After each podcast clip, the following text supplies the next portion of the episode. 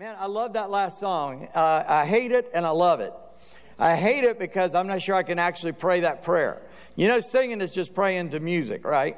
So I, am not sure I can pray that prayer while, while we're singing that. If knowing you means less of me, take. Yeah, you said it. I, I noticed I didn't. Uh, you know, until God is all you have, you don't know that He's all you need, right? And uh, and and so I think that we ought to be thankful for everything we have. Do you agree? Well, actually, there was a problem in that sentence. I, that wasn't quite right. It was right, but it wasn't everything. What, what was wrong about what I just said? I'll tell you, I won't make you guess. We ought to be thankful to God for everything we have. Uh, you know the story. We're coming into Thanksgiving, and, and, I'm leaving Acts. I'm doing the foundation of Thanksgiving. There's an overarching thing. The holy days are here. Is uh, is the kind of the overarching theme from now to Christmas. And if you would take your Bible, I, have got a lot of small verses today. So first of all, turn to Second Corinthians chapter nine. And I thought I had that marked, but I put my marker in the wrong place. Second Corinthians chapter nine and verse fifteen. And I don't know about y'all, but winter comes, my fingers get so dry, I have trouble turning pages. Here we go. At least that's going to be my story today. Thanks be to God, and I want you to find it. Look at 2 Corinthians 9 15. Thanks be to God for his inexpressible gift. And, and, and just, uh, I won't belabor this because I would love to, but in 1621, the pilgrims uh, up in New England, they, they had what we typically call the first Thanksgiving.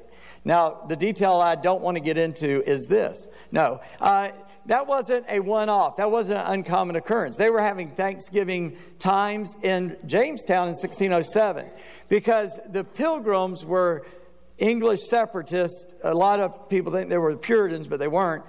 But they, what had happened is they had a horrible winter. God had taken one Native American, made him a slave, set him free in Europe, goes to England, becomes a Christian, learns English. They let him know, you're free if you want. We'll put you on a ship. You can go back home. He says, sure. He comes back home. His village is gone. He joins up with another tribe of people and those are the people that first met the pilgrims. And when he meets them and he speaks English, they went, How in the world do you know English? And God had done all of that in his life so that he could help those people survive. And a hundred pilgrims landed at the end of the first winter, 53 are left. And 53 pilgrims and 90 Indians, Native Americans, if, if that really triggered you. Um, I won't do it. Stop yourself. Um, decided, let's get together and give thanks to God for what He has done. Now, what is happening in America is we, we're kind of we're droning God out of things, not by saying we ought to be anti-God, but by forgetting to add the words, be thankful to God. Don't forget that, that our Declaration and our Constitution assume that the rights that you and I have were given by God and should not be taken by men, right? It's not the government gives us rights. We already got the rights. They can't take them from us. Is, it was the original idea. And, and we have forgotten that in our thankfulness, even as believers, it's not, if I walked around just being thankful, thankful to who? What am I thankful? I know what I'm thankful about, but who do I give credit to? Well, my hand has won me this. Really? And guy cuts off your oxygen for five minutes. Now, who's, who are you thankful to? Right? Remember the guy in the Bible? He had barns that were overflowing, so he built new barns. And the God comes to him and says, Hey, fool, tonight your soul is going to be required. I'm going to, you're going to die. Then who is going to own all that stuff that you just worked for? Even if you think you work for it, you don't realize that God gave you the strength, the ability, the mental ability to do all of that. God holds your life in His hands, and we ought to be thankful to God, right? And so, this verse that I'm using as a theme for the next, till, like I said, till December, thank, be thankful to God for His indescribable or inexpressible gift. So we get the two God out of there, but also I just wanted you to understand in that verse, that word inexpressible is the first time that word has ever been used in history when Paul wrote it. Because Paul made it up. He took three other words in Greek, stuck them together to use this word. Nobody had ever used this word before. He invented a new word by using several words together. And here's what it literally, literally means yet to be written. In other words, as much as he tried to describe the gift that God had given, he couldn't do it. So what he's saying is, if we say it this way, the story is yet to be told. Even though you tell the story, you can't tell the story. Even though you describe what God is like, you can't describe God. Even though you describe his magnificent gift to us, you just can't quite get there. And so Paul uses this word. It's inexpressible, indescribable, unbelievable what God has done for us. And so, as we start heading into Thanksgiving, I want you to look at Psalm 100. It's been called the Thanksgiving Psalm. It uses that word. I'm going to read all the verses of it. If you like, you can stand up. We, we, we're going to say this tonight. By the way, uh, Thanksgiving Eve on that Wednesday night, uh, though nothing else is happening, you can bring your whole family. We're going to have a Thanksgiving Eve service starting at 5.30. It'll be short, but we're just going to give some thanks to God that night. Make a joyful noise to the Lord, all the earth. Serve the Lord with gladness. Come into his presence with singing. Know that the Lord, he is God. It is he who made us, and we are his. That might be confusing to you. Let me just pause there, verse 3. Uh, because many times you use the word Lord in substitution for the word God. In the original language, the word Lord there is his personal name uh, YHWH, we would say Yahweh or Jehovah, but know that Yahweh is God, is what he's saying. He is God. He's naming who God is, and then he's declaring that he is God. It could have said Baal is God. It could have said, uh, you know, I don't know, just make up a name. Joe is God. But no, Yahweh is God, is what he's saying. It is he who made us, and we are whose? His. We are his people and the sheep of his pasture. Enter his gates with thanksgiving and his courts with praise. Give thanks to him, bless his name. For the Lord is good, his steadfast love endures forever, and his faithfulness to all generations. Father God, I just ask right now that you be with us. Our Lord, as we think about who you are and why we should be thankful, God, we ask that we would be thankful, not just thankful, but thankful to you because every breath we take, every time our heart beats, every morsel we eat, every square inch of our homes in which we live, everything that we have came from the Father of light, in whom there's no variableness nor shifting shadow. But Lord, our life is more than the things, the substance of, of houses and land and food and clothing. Lord, the essence of our life should be you. And so, Lord, we thank you for the abundance that you've blessed us with. May we be ever grateful. May we use it to glorify you in Jesus' name. Amen. You, be, you can be seated. I guess the, the, the, main point I would want you to pull out of Psalm 100 today is we are His. We are the peop- eh, His people and the sheep of His pasture. Because today I want to talk about the foundation of Thanksgiving. Next week I want to talk about the focus of Thanksgiving and then the fruit of Thanksgiving. It will be the third week. And really the foundation, the focus, and the fruit all are wrapped up in God, okay? So we're just going to be looking at a couple of different ways as, as we go forward. Uh, uh, to God uh, um, as we go forward about Thanksgiving. Because, listen, when Christ came into the world, I, I, I got this from somebody else. God became a man so that he could give his life for his people. He became a slave so that we might become his sons, and he became poor that we could be made rich in him. And their Bible verse for all that, but I just wanted to say that God did all of that for us so that he could give us so much. If you don't remember anything else, I want you to take this home with you today. Would you put that up? The difference between a believer and someone who does not know God is we can be thankful in every situation. In Thessalonians, it says, rejoice always, right? Except when my car won't start. Except when I got a bill I shouldn't have, I, I, I forgot I was going to get. Except when something tragic happens in my family. Kendall, except when Alabama loses. I mean,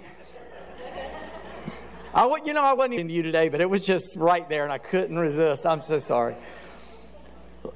You know, we, I got caught in this once when I, when, when I was younger, and I was telling some guys this morning, and my car just broke down, and, and there was a, you know, a service station across the street before cell phones, and so they say, yeah, we'll look at it. They pulled it over. I got a ride back, and the next day they called and said, Oh, it just, it got stuck on a dead, cranked up, nothing's wrong. I said, What does it cost? What do I owe you? And he said, Don't owe me anything. I started rejoicing. Oh, praise the Lord, that's so great.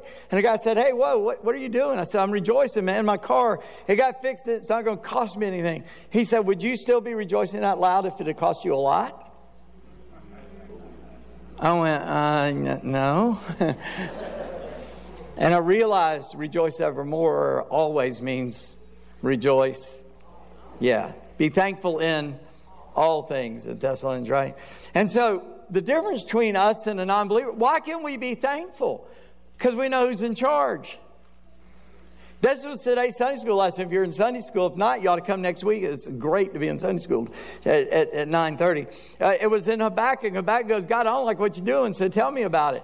God says, I am doing what you don't like because I'm God and I'm in, tr- in, control of everything. And he went, Hey, I can be happy about that. If you got it in hand, I'm good. If you can control it, I'm good. See, we don't trust people, do we? You know, as much as you trust people, you don't really trust people. You know, people do what you inspect, not what you expect, right? You know that, right? Like you just, you know, you don't real, you don't even. My son would say, "Dad, don't you trust me?" I said, "I don't trust myself. Why should I trust you?" Right? I don't, I don't trust myself. The Bible says our heart is, des- is deceitful above all things, desperately wicked. Who can know it? That's a parenting tip if you got teenagers. I don't trust myself. Why would I trust you? That's a great line. Right? And, and, and, and we don't, and so then we think of God like a man, and so we don't trust God. And He is, how trustworthy is God? He is ultimately trustworthy. He's fully trustworthy. And if we trust Him and we give our life to Him and we rest in Him, listen, you know why I know I'm going to heaven? I don't unless I trust God. Faith is putting your weight on or trusting in. We use that word faith thinking it means just a hopeless desperation in the dark and in a hopeless situation. And that is not what faith means. Faith means putting all your weight on something you trust, and that's God. Faith is just saying, catch me. You know, sort of like the old guy that first time he ever rode on a plane and he had his feet up in the air and they said, What are you doing? He said, I'm not sure this thing's carrying me and I, am not putting all my weight down on that floor. Right? That's, that's how we treat God sometimes, you know. We just, we, we just, we're not sure he can quite handle it. Remember the bumper sticker used to be, God is my co pilot? Well, you in trouble if you're driving. you know, God better be piloting your vessel. God better be in charge of your life. And so we have abundant reasons to be thankful because we've got a Father who is all powerful, so he can do anything he wants. He's all knowing, he knows what is your best, and he loves you so much. He's all loving toward those who know him. He wants to give you your best, so what are you going to lack?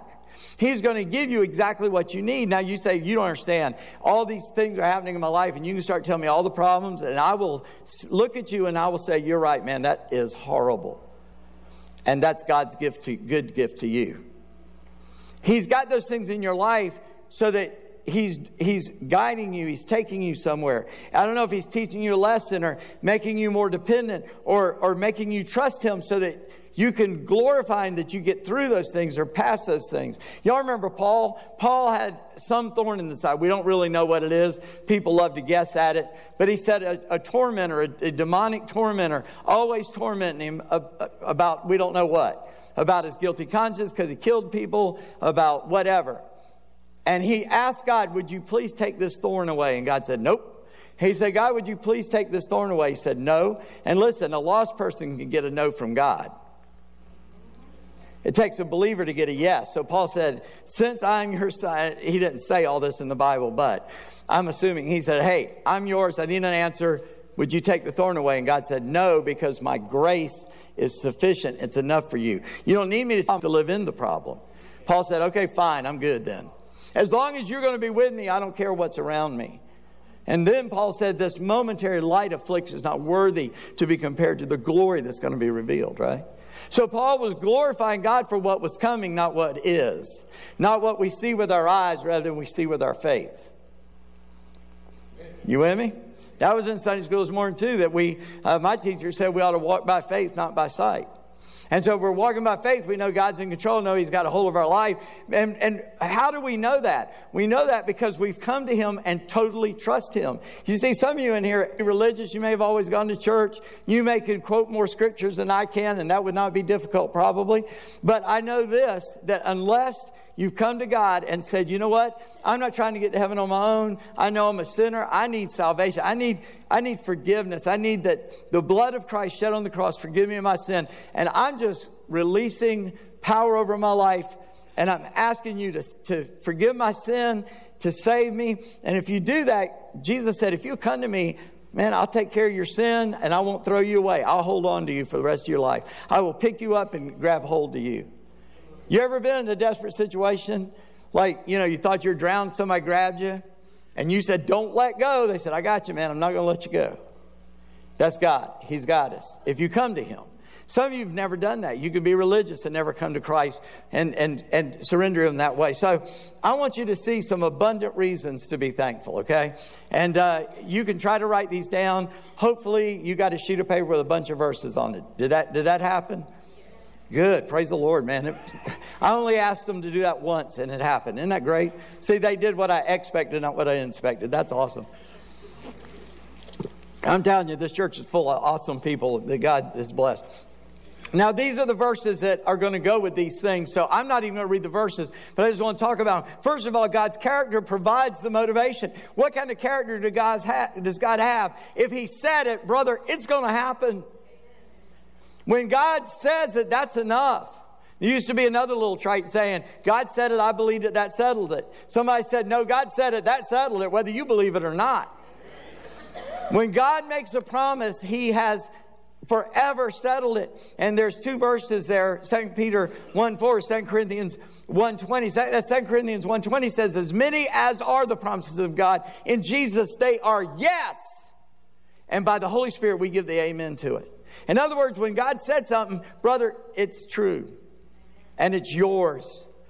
God has an everlasting love, Jeremiah 31 3. It, it's a promise to Israel in the midst of, of being uh, carried away into captivity. God says to Israel, I know the plans I have for you, plans of good, not of evil, to bring you to expected end. Some people argue that we can't claim that verse, but brother, if it's in the Bible, I'm going to claim it until God says I can't have it. Amen? And so I claim that verse because I belong to God and I claim that God knows me. The Bible says in Psalm 139, He was forming me in my mother's womb. He knew the day of my death before I was ever even conceived. And listen, you say, Well, I'll prove it, I'll jump up and shoot you. Well, guess what? That was written down before I was conceived. I could get in a wreck today going to Roanoke. And you say, Oh, that was an untimely death. No, it was right on time. God's got it under control. We just don't know what's going to happen. That's why I don't walk around afraid all the time because I am not going to die early and I am not going to die late. I'm going to die right on time. And since I don't know when that day is, I got to live my life to the fullest for God till that day. Because we, our God gives perfect promises and He loves me with an everlasting love.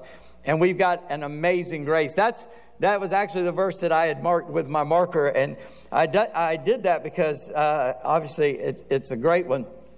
Second Corinthians 12 9, and I'm going to have to separate pages with dry fingers. Oh man, that's so hard to do. I keep saying that, but y'all, it's real. This Bible, I ought to use my old Bible because I don't care what happens to those pages. So, there we go. Got it. It says this But he said to me, My grace is sufficient for you, made perfect in weakness. Remember, I was talking about problems? I told this little story, but this is the passage where Paul asked three times and God says, My power is made perfect in your weakness. You see, when we as fallen uh, creatures are saved, when we as as, as broken people make a mess of things, God goes, cool. So when He does something great and good and wonderful in our life, we can't take credit for that. We have to give Him honor and glory, right? We have to be thankful. And when God does something good, like you actually do something good, all you can say is, Thank you, Lord. Now, there have been some lost people that have mocked celebrities and others that win an award and they step up and the first thing they say is, I want to thank our Lord, my Lord Jesus Christ.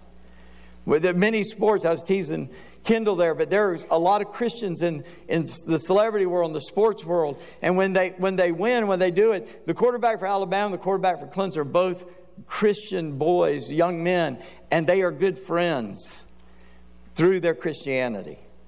And they compete on the field. Now, you want to beat each other's brains out on the field because that's what you do, right? But they're both believers in the Lord Jesus Christ and they depend on Him and trust Him. And, and, and as believers, we understand that, that we have an amazing grace that sustains us. And Paul says, So I'm going to boast more gladly in my weakness, so the power of Christ might sit upon me. And I'm going to say, No, dude, I can't do that because God can do that. I can't do it. And Paul goes back to that over and over and over again. So God's character provides a reason for our thanksgiving. God's love provides a relationship so we can be thankful. I've already mentioned this, but I want you to understand this well. First of all, He forgives our sin. In Psalm 103, He says that I separate your sin as far as the east is from the west. You know, if you get on, if you get on a, a, a plane and you fly north, eventually you're going to be going south. If you get on a plane and fly east, you will never be going west. If you get on a plane and fly west, you'll never be going east. Right?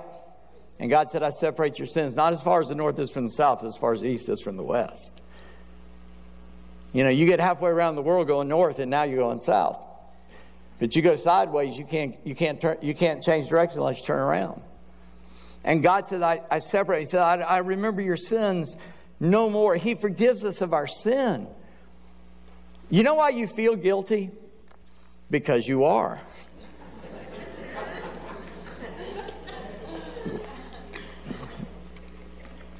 You don't need to feel better about your sin. You need to be forgiven of your sin. Because when our sins are forgiven and God says, I forget them, He literally means I forget them. See, you don't have the capacity to forget, but God does. And by forgetting, it means I'll never hold you accountable to that. Like I said, I wasn't going to tease my poor brother Kendall over here today because next week he might be able to tease me, right? Because those are just guys who are imperfect. Things can happen. But I did it anyway. I reminded him. See, that's what the devil does, right? The devil reminds us of our sin and makes us feel condemned, but the Bible says there's no condemnation to those who are in Christ Jesus. He convicts me of my sin. He tells me, don't do that. You need to do something different. But, brother, He forgives me my sin. He forgets my sin. But I can't forget. And so the devil keeps punching that little button in my head, says, Yeah, but you did this. Yeah, but you did this. Yeah, but when he does that, go, I know I did that. I know I deserve hell. But guess what? I'm not going to hell because Jesus saved me. I'm going to heaven. You, however, are going to hell. And why don't you make a trip right now?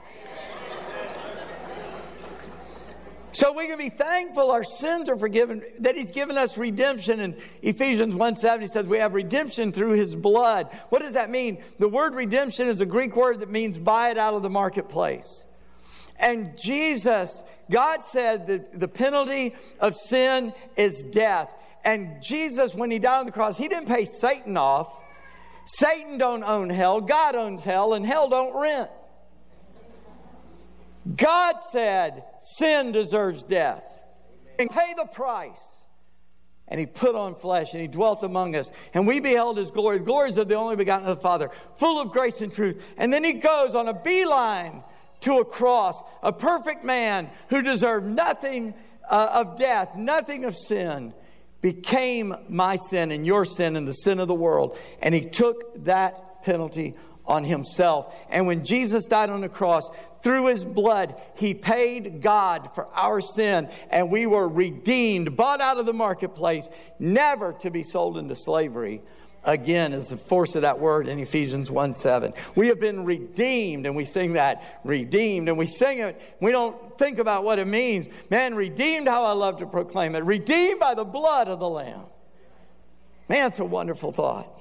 I'm excited right now. We've been adopted as his son. You say, wow, that's, that's sweet that God adopted us. No, it's more than that. In that world, in the world in which that was written there, in the Roman world, if you had a natural born son, my natural born son is Ian. And if, if, if sometime my son did something that I didn't like and I was disappointed or I just didn't like the way he lived his life, I could disown him and say he's no longer my son. We still see that today in the Jewish world, in the Muslim world, where they're, they're cut off from their families and they say, You're not ours anymore. But the law in that day said this But if you adopt a son, you may never disown him. And God says, You're mine by birth, but I also adopted you. I will never let you go, I will never release you. Man, that's an awesome promise. He gave us everlasting life. Some people think you can get saved and lose it. I won't even argue that you can't, but I do know this that Roman, I mean Hebrews chapter 9 and 10 tells you this, if you do lose it, you can't get saved again. said if it were possible to fall away, we'll never be redeemed. So once you got it, you don't got it, God got you. And God won't let go. He refuses to let go. You ever play tug of uh, war with a rope? What do you call that? I messed up the words in my head. It didn't come out right, but yeah, you tug on a rope and try to pull the other tug of war. Yeah, that's right. You try to pull them across the little point in line. You know, you always got that one kid gives up, let's go. A kid, I hadn't done it as an adult. I guess why I said kid. You got that one person goes, ah, I don't want to do this, and they let go, and everybody else falls, right? No, God said, I ain't letting go, and nobody can pull him out. no, I got you, man. Just come on, and we don't even have to hold the rope. He actually is holding us. We have everlasting life. For God so loved the world, he gave his only begotten Son. Whoever believes in him should not perish, but have. Oh, I thought temporary life. No, everlasting life. You know, some churches, they, they sing that song, There's a New Name Written Down in Pencil. no, my name's written down in the Lamb's Book of Life by the blood of the Lamb, and nobody can erase it except God, and He's not going to. And I have a home in heaven. John 14. Jesus used these words to comfort Peter. Peter just said, Lord, I love you more than all of them. Jesus said, Really? Before the morning breaks tomorrow, you're going to deny you even know me three times. And then Peter, in sorrow, bows his head. Jesus says, Peter, listen. You believe in God, trust also in me. In my dad's house there are plenty of places and if it weren't so, I would have told you, I'm going, I'm going to make a place for you. And when I'm done, and when you're done, I'm going to call you to myself so where I am, you can be there too. We got a promised home in heaven. It's going to be better than anything I can imagine, so I, I, I hadn't bothered to tell God what I'm looking for because I figure He knows better than I do. And thirdly, I want you to see God's generosity provides a provision. And if, listen, if you don't have a relationship with God through Jesus Christ, none of this applies to you. You got to understand that. We can be thankful to God because of His abiding presence. His Holy Spirit lives with us. He is ne- we are never out of the presence. Sometimes, well, I'll use an illustration that, that won't hit home, but you'll understand it. Because if I hit home, somebody's going to say I'm picking on you. But when you were a kid and your mom left the house or went to another room and you snuck up and lifted the jar lid very quietly and pulled out that cookie and tried to put it back real quietly and thought you were getting away with it. We do that as adults, right? We, nobody to see it. We look, look both ways. God's always watching. He's always observing. We're never away from His presence. And that's not to say as a, as a, a warning against sin, that's to say that's a great that's a great comfort.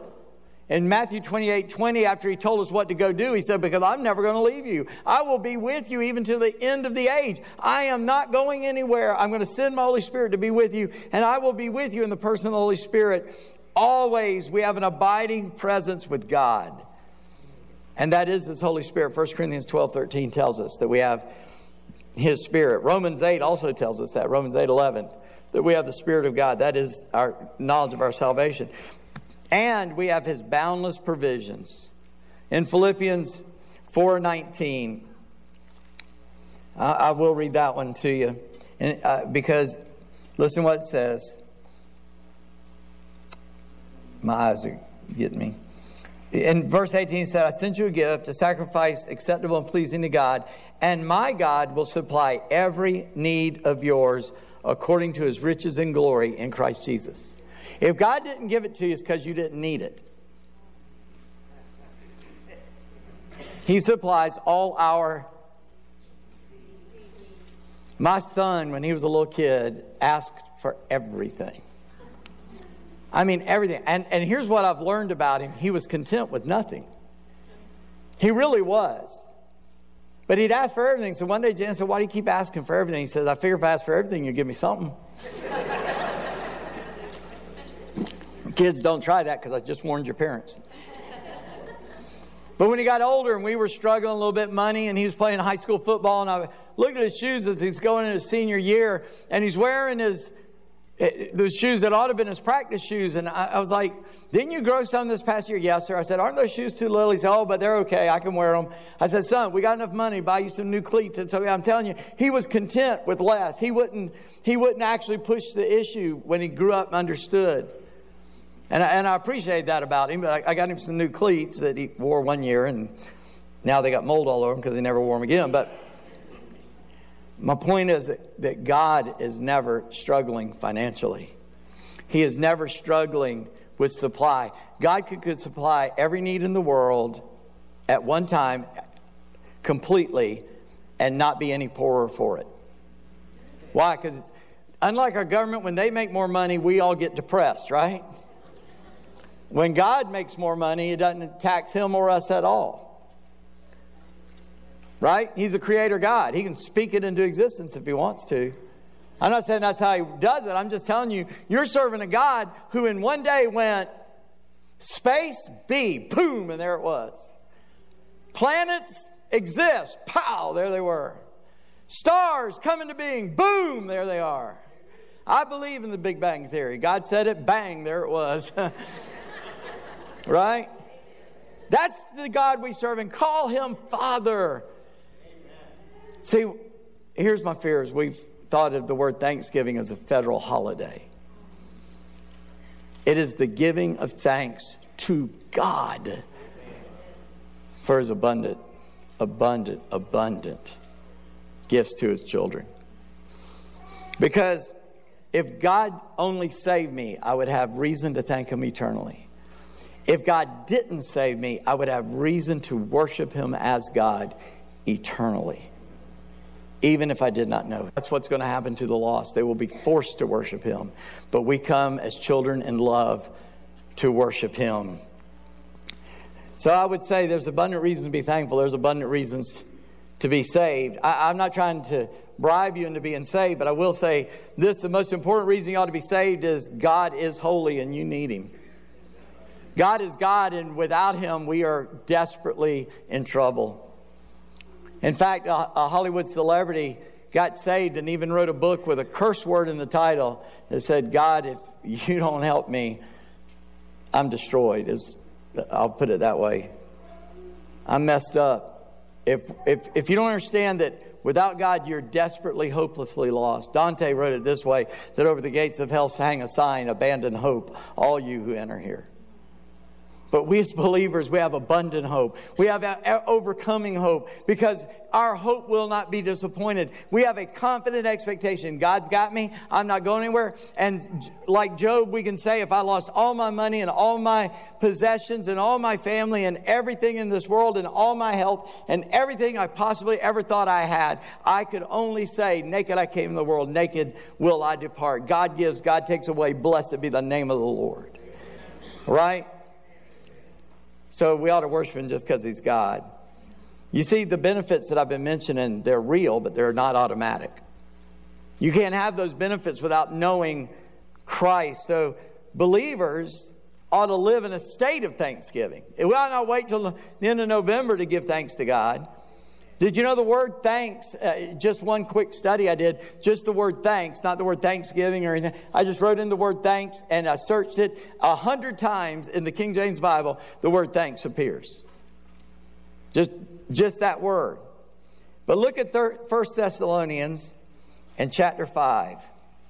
I have this written in calligraphy, and I can't even read it because it's Japanese calligraphy because a Japanese friend of mine wrote it in calligraphy and gave it to me. And I said, What does this say? And here's what he wrote in calligraphy 1 Thessalonians 5 16 through 18. Rejoice always, pray without ceasing. Give thanks in all circumstances, for this is the will of God in Christ Jesus for you. You say, I'm struggling to discover the will of God. Rejoice evermore. Rejoice always. Pray without ceasing. Give thanks in all circumstances. This is the will of God in Christ for you. What can you do about all this this week? Well, the reason I printed out those verses and didn't read them is so you can this week look them up and read them. Every day you could take one or two or a few of those, look them up, read them, and give thanks to God for what it says there. So, intentionally every morning, thank God for at least one thing, first thing every morning. Now, I wrote this before I had a conversation with my daughter. Uh, Friday, I guess, I was riding around with my daughter, and I'd already put this down before I had this conversation. And there was a time in her life where she was struggling with some emotional, just because they've been through a lot. And she said, I read somewhere that if the, if, as soon as you wake up, you think of five reasons to be thankful, that it will change your body chemistry. So she did. And she did it for two months, and now she still does it. First thing in the morning, she said, I would just think, what do I have to be thankful for today? And she would name them out and thank God for them. And it radically changed the anxiety and need that she felt in her life. So I, I just, I'm giving that to you. I didn't even know that as a fact. I just knew it was a good thing to do because the Bible said to do it. Develop an attitude of thankfulness by looking for God in every situation. You know, I've been scratching my head since Tuesday. Like, hey, God, on here. Well, hopefully, God will use bad things to wake us up. Right? At least that. God says, I I set one up, I tear down another. God's got just the people He wants there for some reason that is beyond my understanding, or is like we like to say, above my pay grade. So let's look for God in every situation you find yourself in. Well, God, what are you doing? What, what is your purpose here? And may I act in accordance to what you are after in my life. And then, thirdly, take those scriptures that I gave you and use them to thank God every day this week. That's why I wanted to give them to you. So stick them in your Bible. And tomorrow morning, just pull one out and start reading it. Thank God for it, okay?